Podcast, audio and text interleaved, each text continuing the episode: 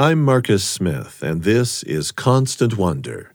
Join us on a quest to find awe and wonder in all nature, human or wild, vast or small, encounters that move us beyond words.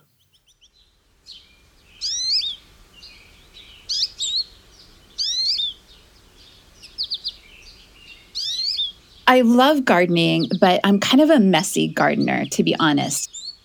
One thing that I came to understand is that if you plant sunflowers, they're just so extravagant and so beautiful and breathtaking that when anyone walks into your garden, including when I walk into my garden, I don't notice anything but the sunflowers. it's just like they're so beautiful. So they really cover a multitude of garden sins.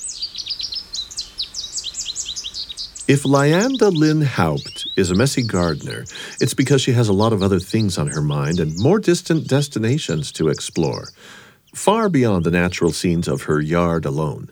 She's a naturalist, a writer, an earthbound, plant savvy, animal loving philosopher.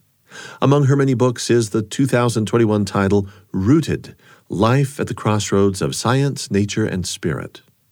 With that word crossroads, she's actually talking about the intersection not just of science, nature, and spirit, but the intersection of hope and danger, beauty and risk. If we are going to put ourselves in the path of wonder, then we're also putting ourselves in the path of the terror or the fear. And if we want to avoid the terror and the fear, then we won't be on the beautiful path.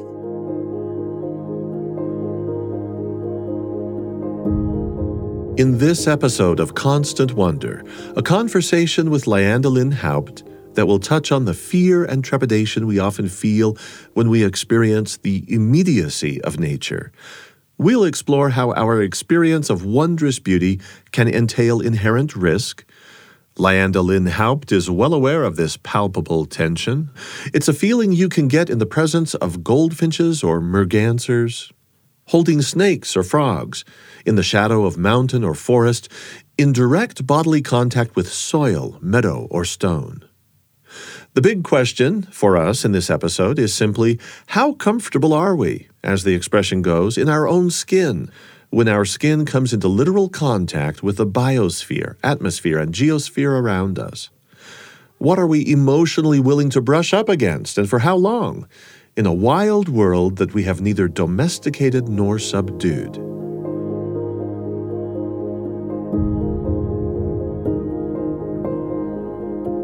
We're going to get our toes wet in this topic, beginning with an encounter Lyanda had that by every measure will seem harmless or tame. It took place out in the garden she was just describing, a haphazard sort of impromptu patch of flowers.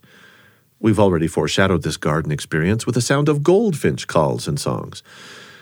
After propagating an explosion of color with sunflowers one year, she reaped a surprising harvest, including a magical, mysterious moment that left her in awe of what she calls wild knowing. It all happened because that year, anticipating an itinerary that would leave her far too busy for all the time that vegetable gardening demands, she quite nearly saturated the soil with sunflower seeds instead. I thought I am going to create a sunflower forest. and that's what I did. And I had the different kinds, you know, the teddy bear sunflowers that have all the little kind of ruffled petals, and then the ones that they rightly call mammoth sunflowers because they're much taller than me, which isn't actually that impressive because I'm not very tall. They're they're just huge and their faces are just so wondrous and they curve in different ways. And then the ones that are different colors, the kind of rose colored and darker golden colored. And it's later summer. Sunflowers are grown. The sunflower seeds, you can see them. They're instead of just looking like a random middle of a flower, they're starting to look like actual sunflower seeds. And I was sitting on my back deck writing, and from the sky, there dropped a goldfinch vivid yellow goldfinch, and then another goldfinch, and then seven, and then 20, all within the space of just a few minutes. And they went to work eating the sunflowers seeds in the mammoth sunflowers, starting with the big mammoth sunflowers. that moment in time is one that I had never conscientiously witnessed. I'd seen the goldfinches eating the sunflower seeds every year, but not the moment when they first just descended from the sky. And it hit me that somehow there must be a kind of knowing among them about this exact moment of ripeness because no one else had been to eat the seeds either. The chickadees, the squirrels, they are rampant eater of the seeds as well, but they hadn't shown up. So here was this wild knowing among the goldfinches of the moment between not quite ripe and just perfect. And it just struck me that this wild knowing was something that if I had access to it, I, I, I, don't really pay attention to it. And I thought, here they are as kind of mediators between the seen and unseen. I, I didn't really know how to take it, but I know that I was delighted and kind of felt invited into the mystery of that moment. Something strikingly similar happened at the Smith home when my wife and I uh, we bought our first home a decade or so ago, and we got some chickens. And one morning I was out and about, and I saw this ant hill, and from the ant hill started to emerge well, all the ants with wings, right? And they, and they were taking flight. And, and some of the chickens came by and took some interest. They were hungry and started eating. And, and I didn't think anything of that. But then little by little, the sky began to just fill, like your goldfinches descending. These were ascending ants going into the sky, uh, upward, upward in, in, in masses. And within just a moment or two, in comes a dragonfly, and then two, and then 10, and then uh, by the dozens, the dragonflies. And I thought, how did they know? How did they even know to come?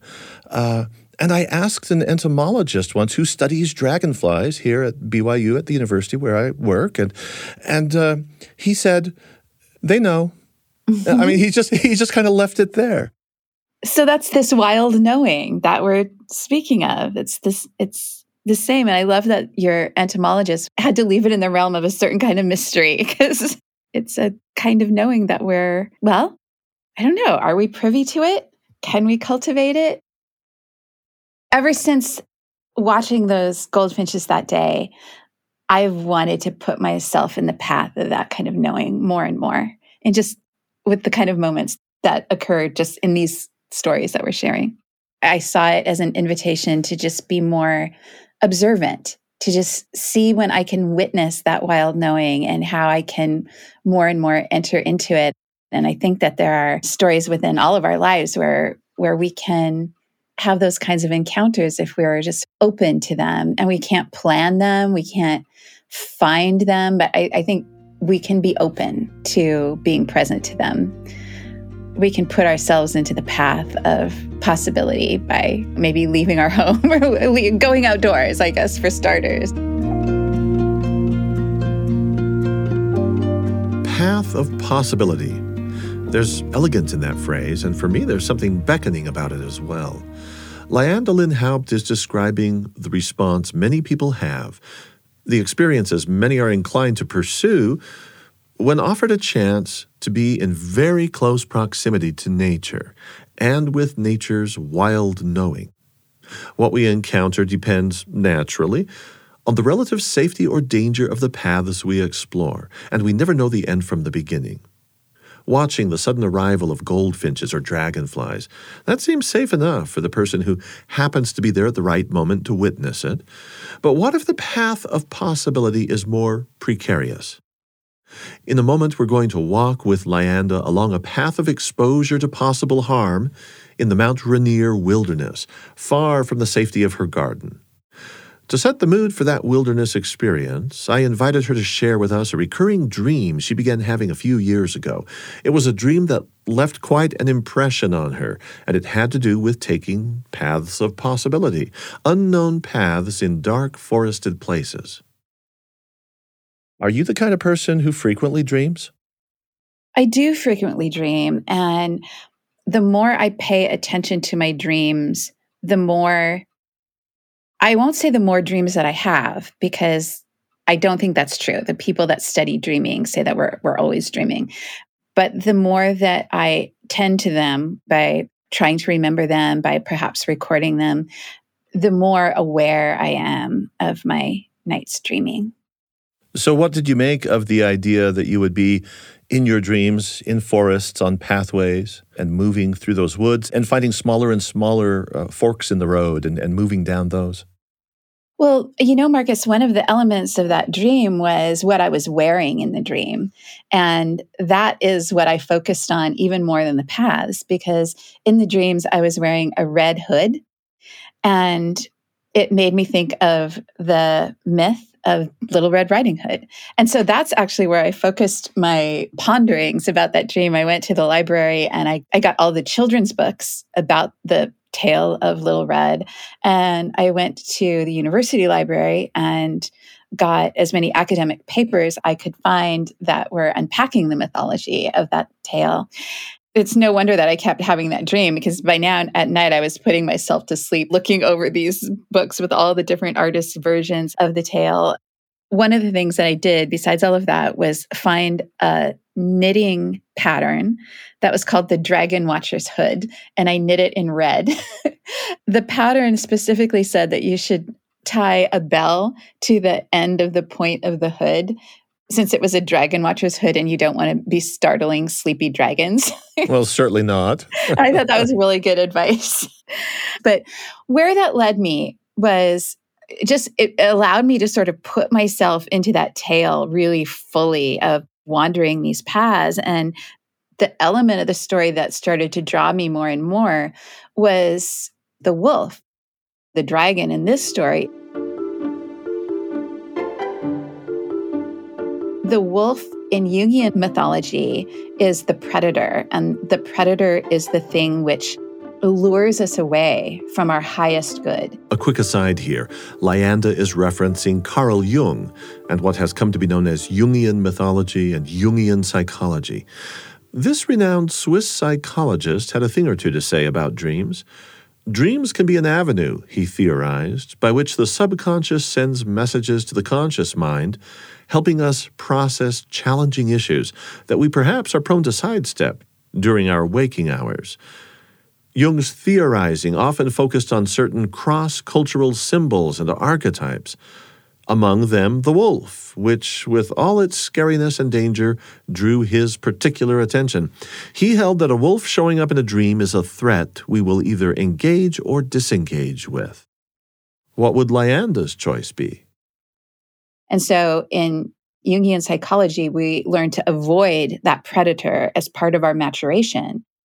But I really read the tale a different way. And, and this is where that dream ultimately led me to the idea that when we wander the woodland paths and we wander off perhaps the safe, well trodden path, which is what Little Red was doing, and we meet the wolf, I think of what the wolf offered to Little Red. He said, You stay here and pick wildflowers. You know, he set her a task.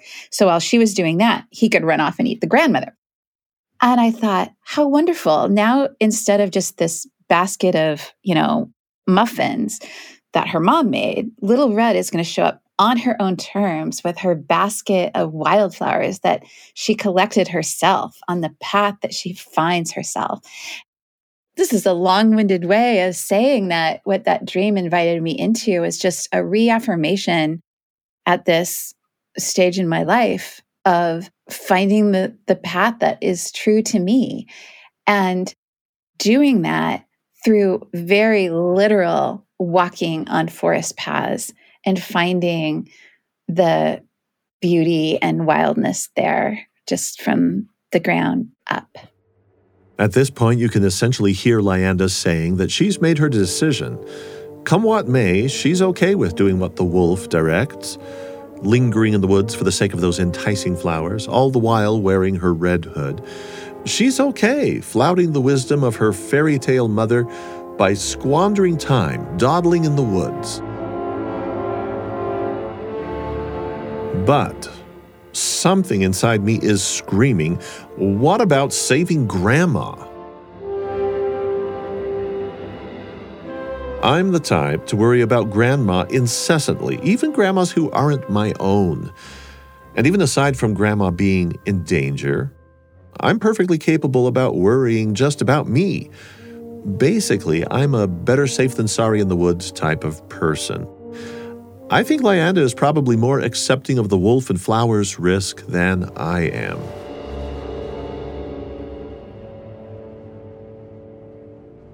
You've been known to go camping all on your own, solo, in places where there are living, breathing, eating wolves, or at least you imagine them in your tent while while you were going to sleep. This is on the slopes of Mount Rainier. You're solo. You're doing some alpine backpacking. So wolves were extirpated from Washington state in 1918. And although there are some sort of wandering back, they haven't returned to Mount Rainier yet, though there used to be great wolves there, and I hope there will be again. But what there were are black bears, cougars. Those are the things that I'm not really worried about black bears, even usually, unless they're really acclimatized to human presence. They're pretty shy creatures.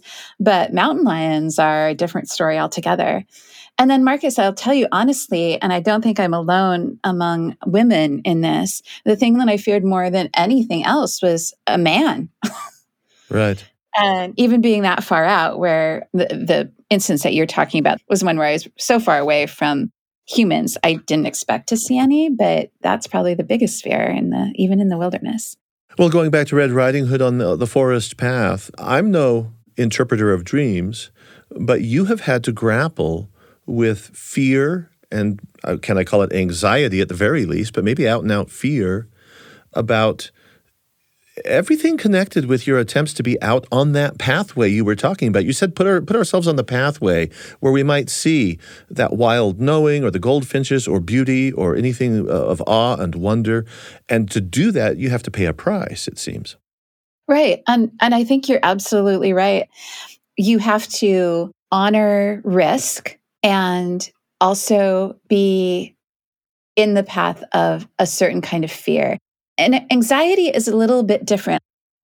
In the daytime, in the solo camping, when everything is ideally in the sunlight. I was going to say in the sun because I'm looking out upon a sunny day right now as we speak, but th- it's the first sunny day in a long time. So here in the Pacific Northwest, you're just as likely to be in a gray and misty day, which is also beautiful in its own right. So when it's daylight, I don't really struggle with fear like most of us. It's when night falls and we lose our bearings and we can't necessarily attach sounds we hear to things that we see.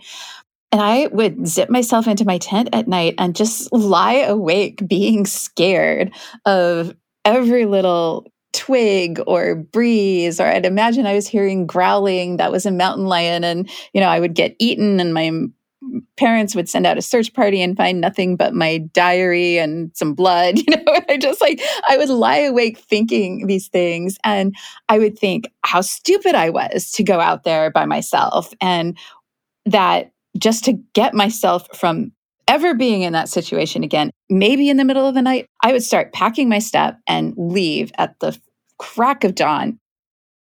And then without fail what happens in the morning is that I would wake up, unzip the tent, and see the first light of dawn, see the mist rising over the lake. And in the story that you're referring to, this particular time on Mount Rainier, I looked out in the morning and I saw these mergansers, these hooded mergansers, a beautiful water bird floating on the lake with actual mist rising and their little baby merganserlets behind them.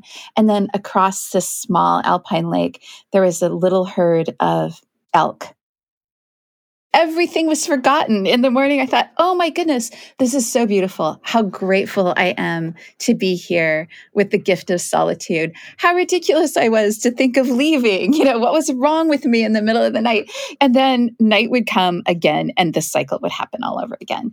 And I will tell you that in retrospect, I would not trade it. I would not trade it.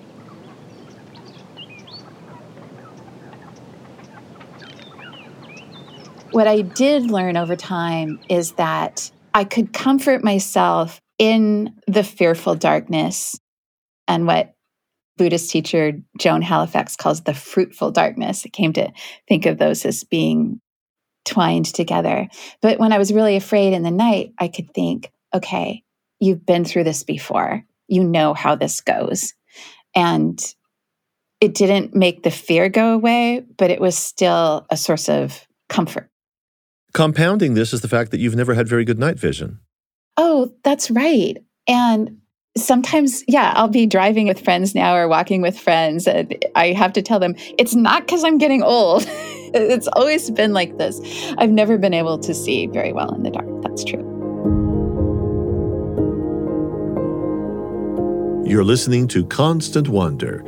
Lyanda Lynn Haupt is a naturalist, a writer, a gardener, and not infrequently a solo camper and hiker, all the real or imaginary risks notwithstanding. She's author of several books, including Rooted Life at the Crossroads of Science, Nature, and Spirit. I'd like you to take us to Minnesota. I believe this is up near the boundary waters, near the Canadian border. You're working as a young woman at an environmental learning center, mm-hmm. and you determine that you want to do something to try to compensate for your, your poor night vision, and you're going to practice. That leads to another, what could be a very fearful encounter. Uh, for me, it would be. I've been face to face with a moose before. I know the terror. I was working at the Environmental Learning Center, and it was way up at the edge of the Boundary Waters and, and Quetico. For a Pacific Northwest girl, it was a remarkable landscape in that it's a calm landscape. One of the things we had at that ELC was a lake, Flathead Lake, and it had a trail that went all the way around it, a flat trail, maybe three feet wide, flat dirt trail. And I thought, this is the perfect place for me to become comfortable with the night and with my lack of night vision. I knew that I couldn't truly improve it. I don't think that there's a way to do that. But I could maybe, I hope, become more comfortable with it. And so I decided to do this experiment on myself, see how it went, where I would go out after dark and walk this trail every night. And I would wear moccasins on my feet so that I could feel the earth beneath my feet and learn from that and maybe kind of orient myself in that way. But I didn't take a flashlight and we didn't have cell phones then. I felt safe enough because there weren't many cougars there. There are wolves in northern Minnesota, but we weren't aware of any on the property. There were white-tailed deer and there were moose. And I also told my friends what I was doing. So they, you know, knew where I was and I, there weren't any cliffs I could fall off of or anything like that. So I felt okay about it. And like we, we were talking about, there's a little bit of risk, but it seemed like a, a worthwhile balance for me. So may I interrupt for just a course, moment because yeah. it's it, it's one thing to be going out there and saying I'm going to be more comfortable with the darkness, mm-hmm. with my vision the way it is, with this trail, uh, I'm just wondering if it was more than that. If you weren't encountering the wild because it was wild and because it wasn't it wasn't safe. It wasn't fully safe. You know, I think as you say that, Marcus, there was definitely an intertwining of our metaphorical sense of darkness and the actual darkness. And I think you're right that my younger self was putting herself in the path of both of those things. I think you're right. It would be ignorant to not be cognizant of the ways in which what I was doing were potentially risky, potentially unsafe. And I think that fear can sometimes be an indicator of good common sense. sometimes the lack of fear is is really equated with a lack of common sense. You know, I've paired two stories here intentionally because one of them is the young Lyanda in her earliest years going around the lake in Minnesota. And then we were just talking about Mount Rainier and being terrified in the tent at night.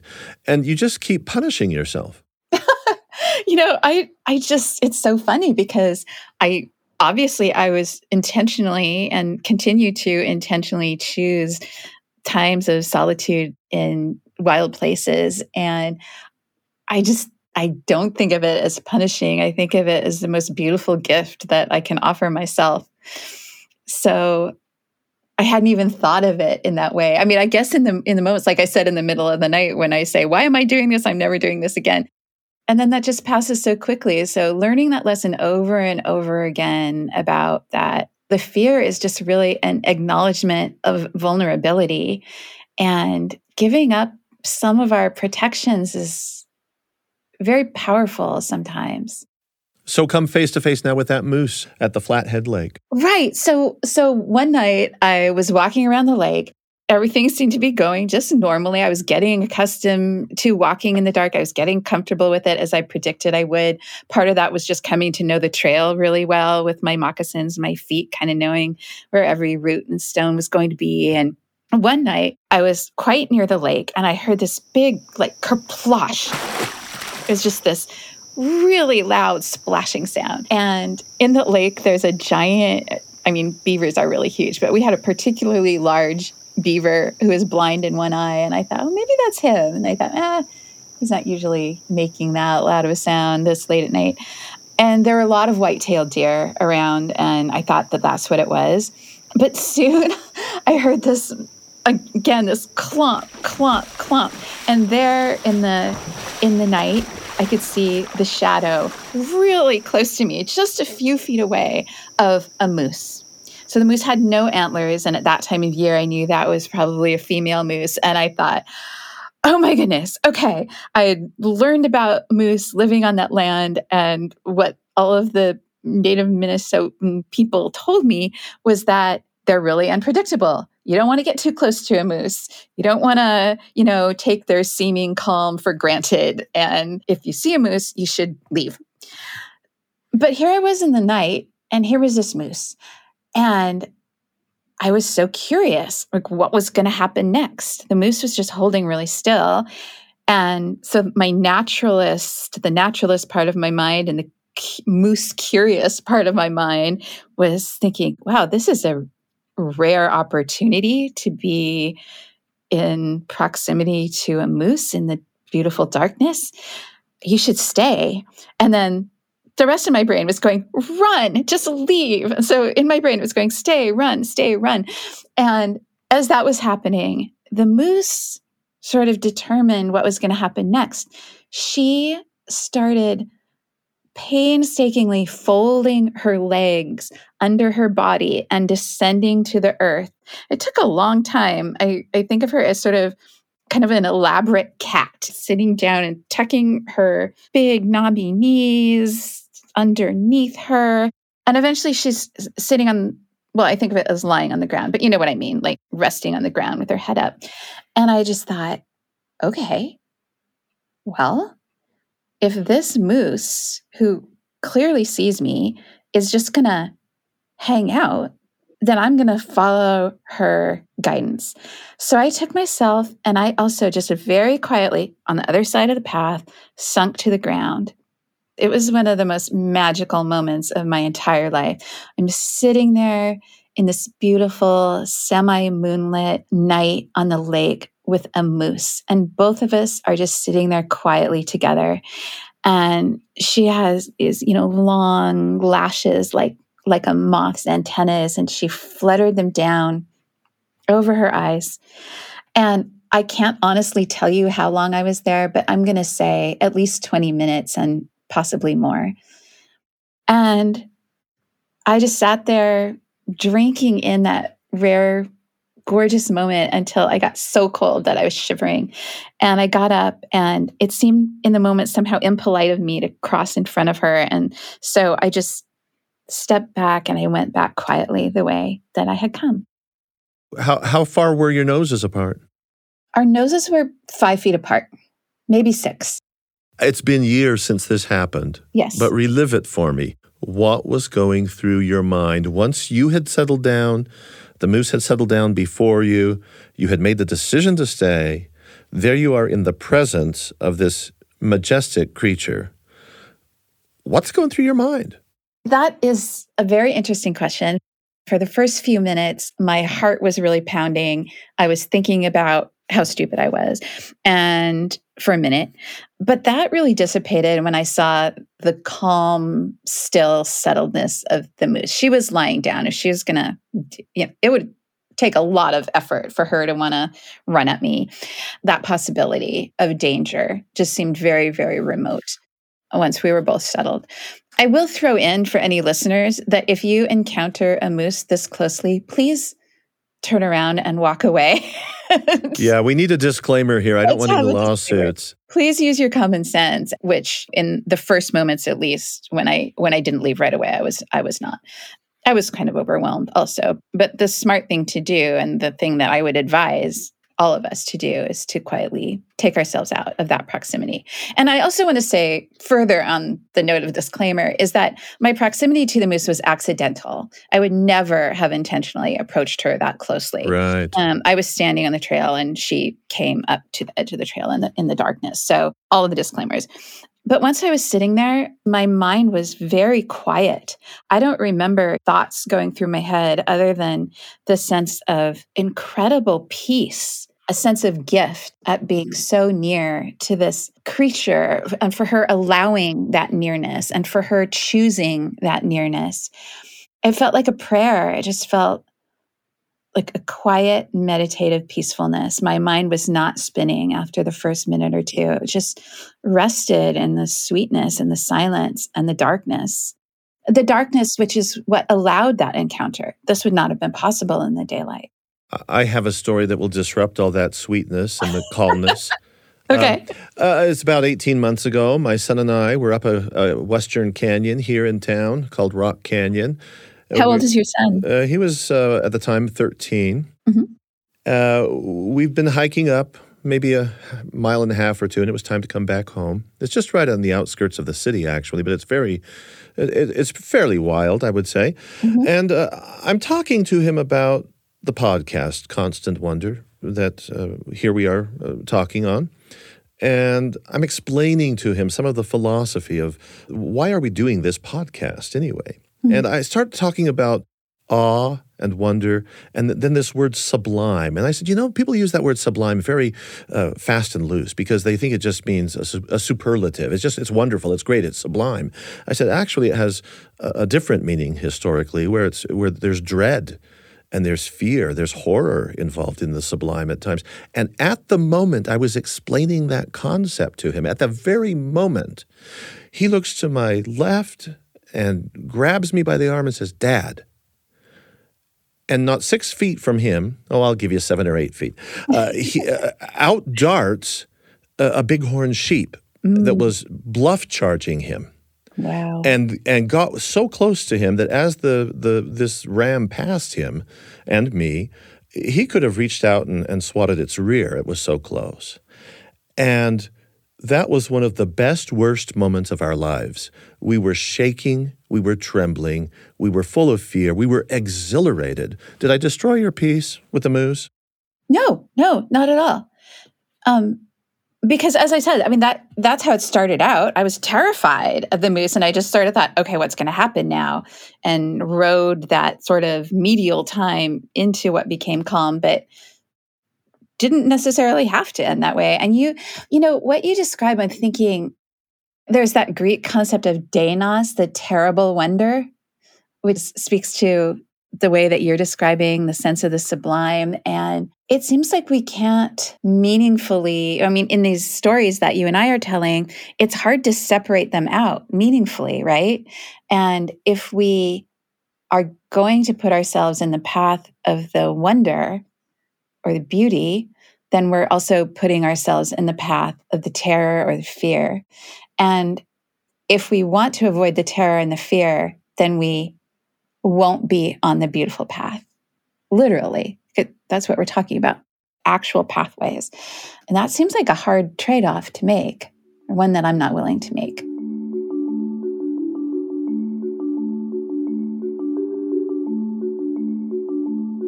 There was a time in the life of Lyanda when she was just a little girl, and uh, her idea of beauty and nature before she became uh, certified as a naturalist, um, your innocence of youth put you in a place that you called the Stream of Sparkling Stones. That was not its real name. Where was that exactly?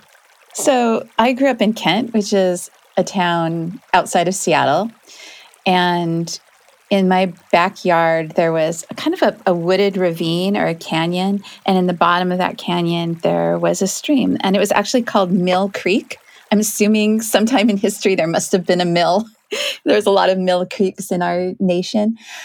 But I spent a lot of time down there and I would just bring my sketchbook. I love to draw and write, bring an apple and just hang out down there, just just out of reach of my mom calling me for dinner, plausibly. I could probably hear her. And if I was hungry, I would hear her. And if I wanted to stay, I could, I had plausible deniability. Couldn't quite. And about how old are you at this time? Uh, about 10, you know, in that, that region of life, eight yeah. to 12, several years of my life that I was spending down, um, having, taking some solitude by the stream.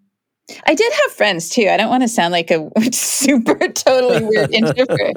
I love to go hiking with my friends. I loved I loved hanging out with my friends when I was young, but I also have that introvert's need for solitude. And well, the reason I bring this particular venue up from early on in your life is because this is at a time when maybe you had a fairly naive view of how everything about nature would just be sweetness and light and wonderful and and, and harmless. And you were attending church at that stream, I understand, uh, informal church.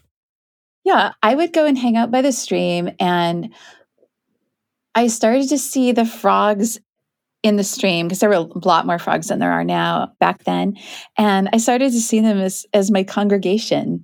And i would just l- eventually kind of lie on my back there in sort of the muddy stream side. And you could enter you know even as a child we enter into these sort of medial states of consciousness where you know the the leaves are kind of twinkling overhead and there's dappled sunlight between them reaching to the forest or the woodland floor.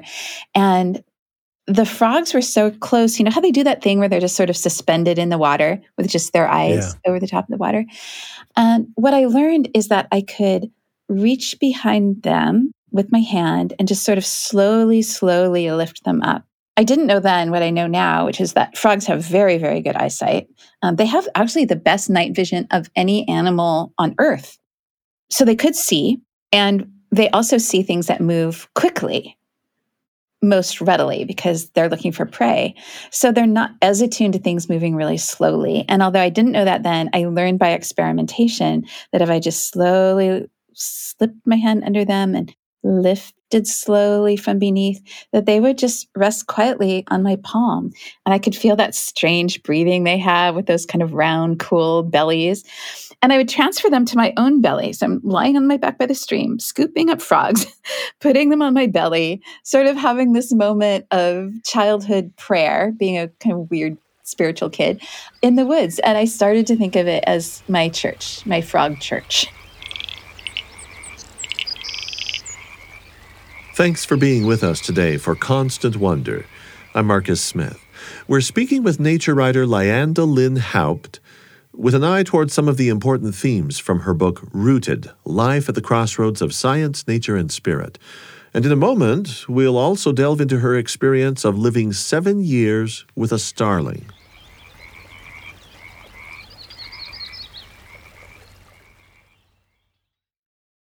Before the end of this episode of Constant Wonder, Lyanda will take us to another venue far more famous than her private childhood stream of sparkling stones, as she called it. We'll visit a place she encountered as a grown up, a destination that for thousands of tourists has evoked a sense of sublime fear or sacred mystery, awe mixed with dread. An ancient burial site in Ireland called Newgrange. First, though, I want to bring you another life changing animal story from Lyanda. It's something highly unique she got to experience as she has made decisions all along the various paths of possibility. The wild creature that she, as a grown up, brought into her home to live alongside her family was no belly resting amphibian, although it could easily have learned how to croak like a frog. Carmen, a starling, was far more likely to perch on someone's shoulder and while a starling is unlikely to elicit fear the way a moose in dark woods can, I think there's still something important to be gained from the wild knowing, and at times simply from the alienating otherness, of a bird dwelling under the family roof.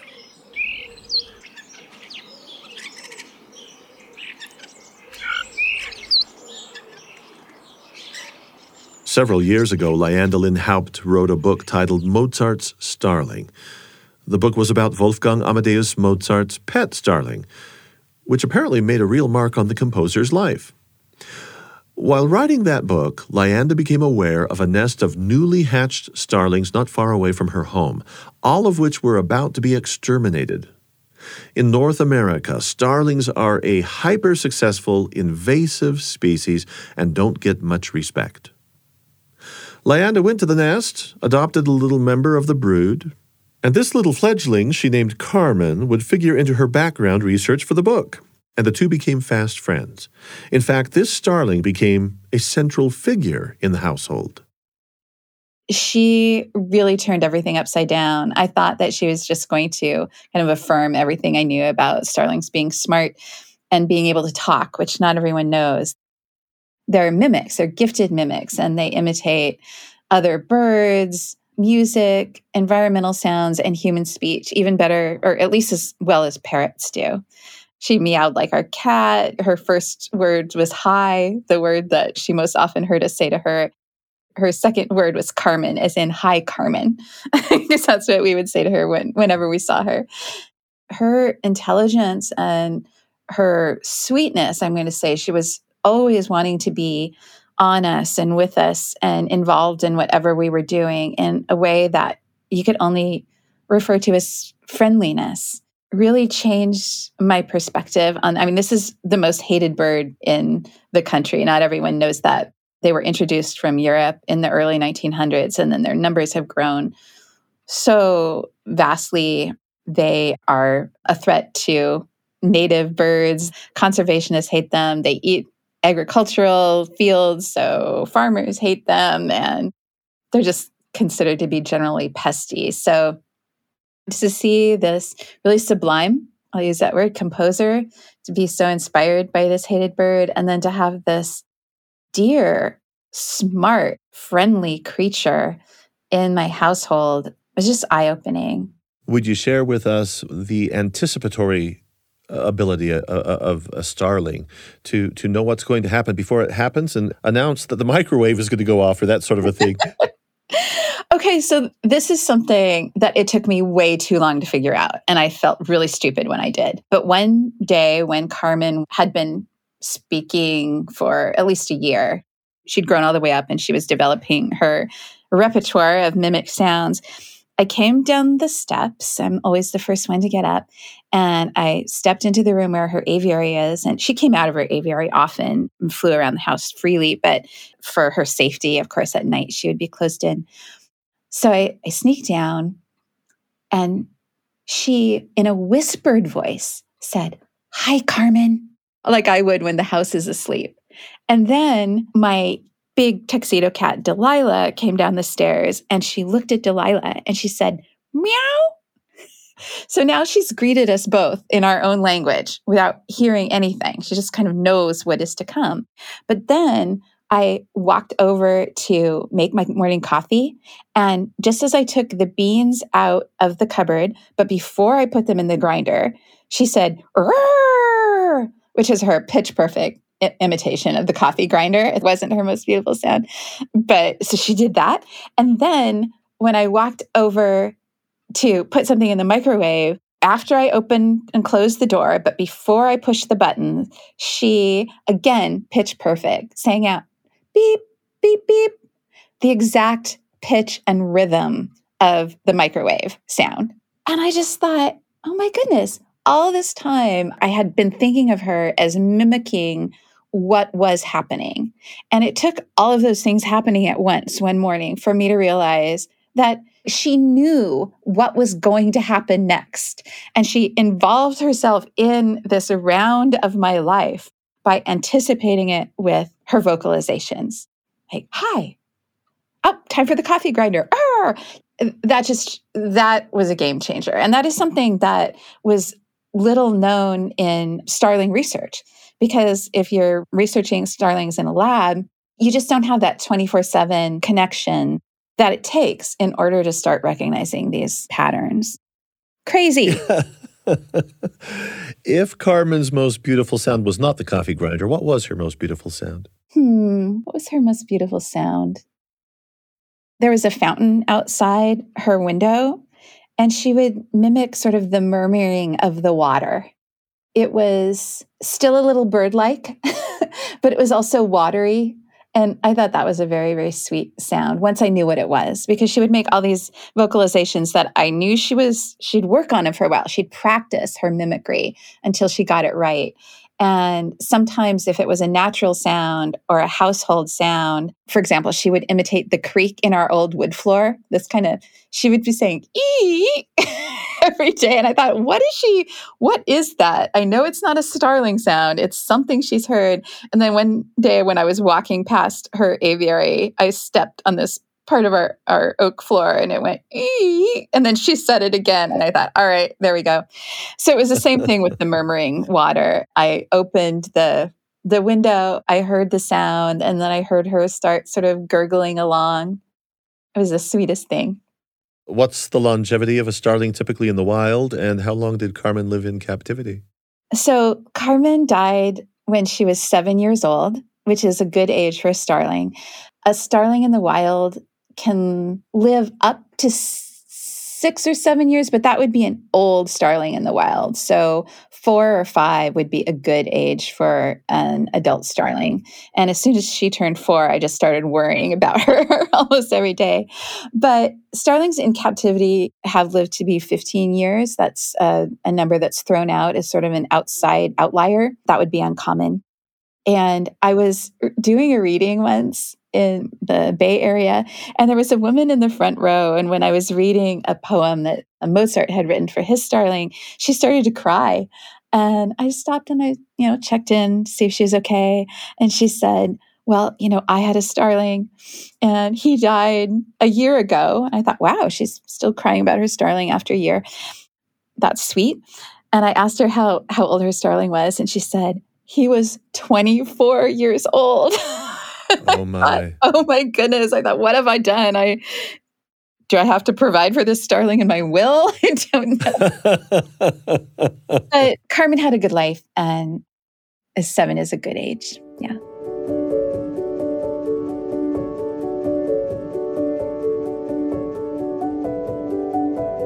I'd like to talk with you now for a little bit about a super memorable experience you had. This was in a place that was both earthy and unearthly. And it happens to involve putting your skin directly on soil. That's a, a thing you advocate for frequently barefootedness, along with wandering and solo wilderness, and sometimes maybe being in moccasins, I guess. But it seems that your preference is to get as close as you can to the earth. Uh, one of the most wondrous, most awe inspiring moments, by your own admission, in your whole life was in Ireland and you took your shoes off there. Would you take us to that anciently constructed mound in Ireland made out of heaped up earth and stone, the place called Newgrange? So, Newgrange is this huge, circular, low to the ground stone megalithic site with graves in the interior. And I was so blessed to be there on a day that the sun was shining so I was able to take off my shoes and walk the perimeter of the structure, incredible stone structure. And when I went into the interior, which you can only do with a guide, and I was a little bit worried. You know, some guides can be really chatty or they can just make lots of jokes and make your encounter with a deeply sacred place like that lose some of its weight. But again, I was blessed to have a wonderful guide. There were only about 10 of us allowed in at a time. And she prepared us to look at the very essential designs we don't know what the purpose or the meaning of these etchings were, but there are these beautiful designs etched into the stone. There's spirals, zigzags, some triangles, some arrow like symbols. And she, while telling us to be sure not to touch them with our hands, invited us to contemplate their meaning, but also said, and, and this was really significant to me, she guarded us against imposing our own sense of meaning or our own interpretation upon them. So we were allowed to take our shoes off before we went in, and there's a long, dark tunnel that leads you into a smaller, very cool, very dark space within. And she guided us there with her flashlight. We were not allowed to have our phones on or anything like that, any artificial light or sound. She guided us in with her flashlight while giving us just enough information she was so respectful of the silence and sacredness of that place. And she turned off the flashlight and let us just dwell there in the darkness. And then she had some little switch that would activate a light that was outside that would show us how the interior temple would look. I call it a temple, the interior um, space would look on the winter solstice because, like many of these beautiful ancient megalithic sites, it was oriented to astronomical events and to the seasons. And Newgrange is especially known for having this shaft of light shine right into the interior on the winter solstice.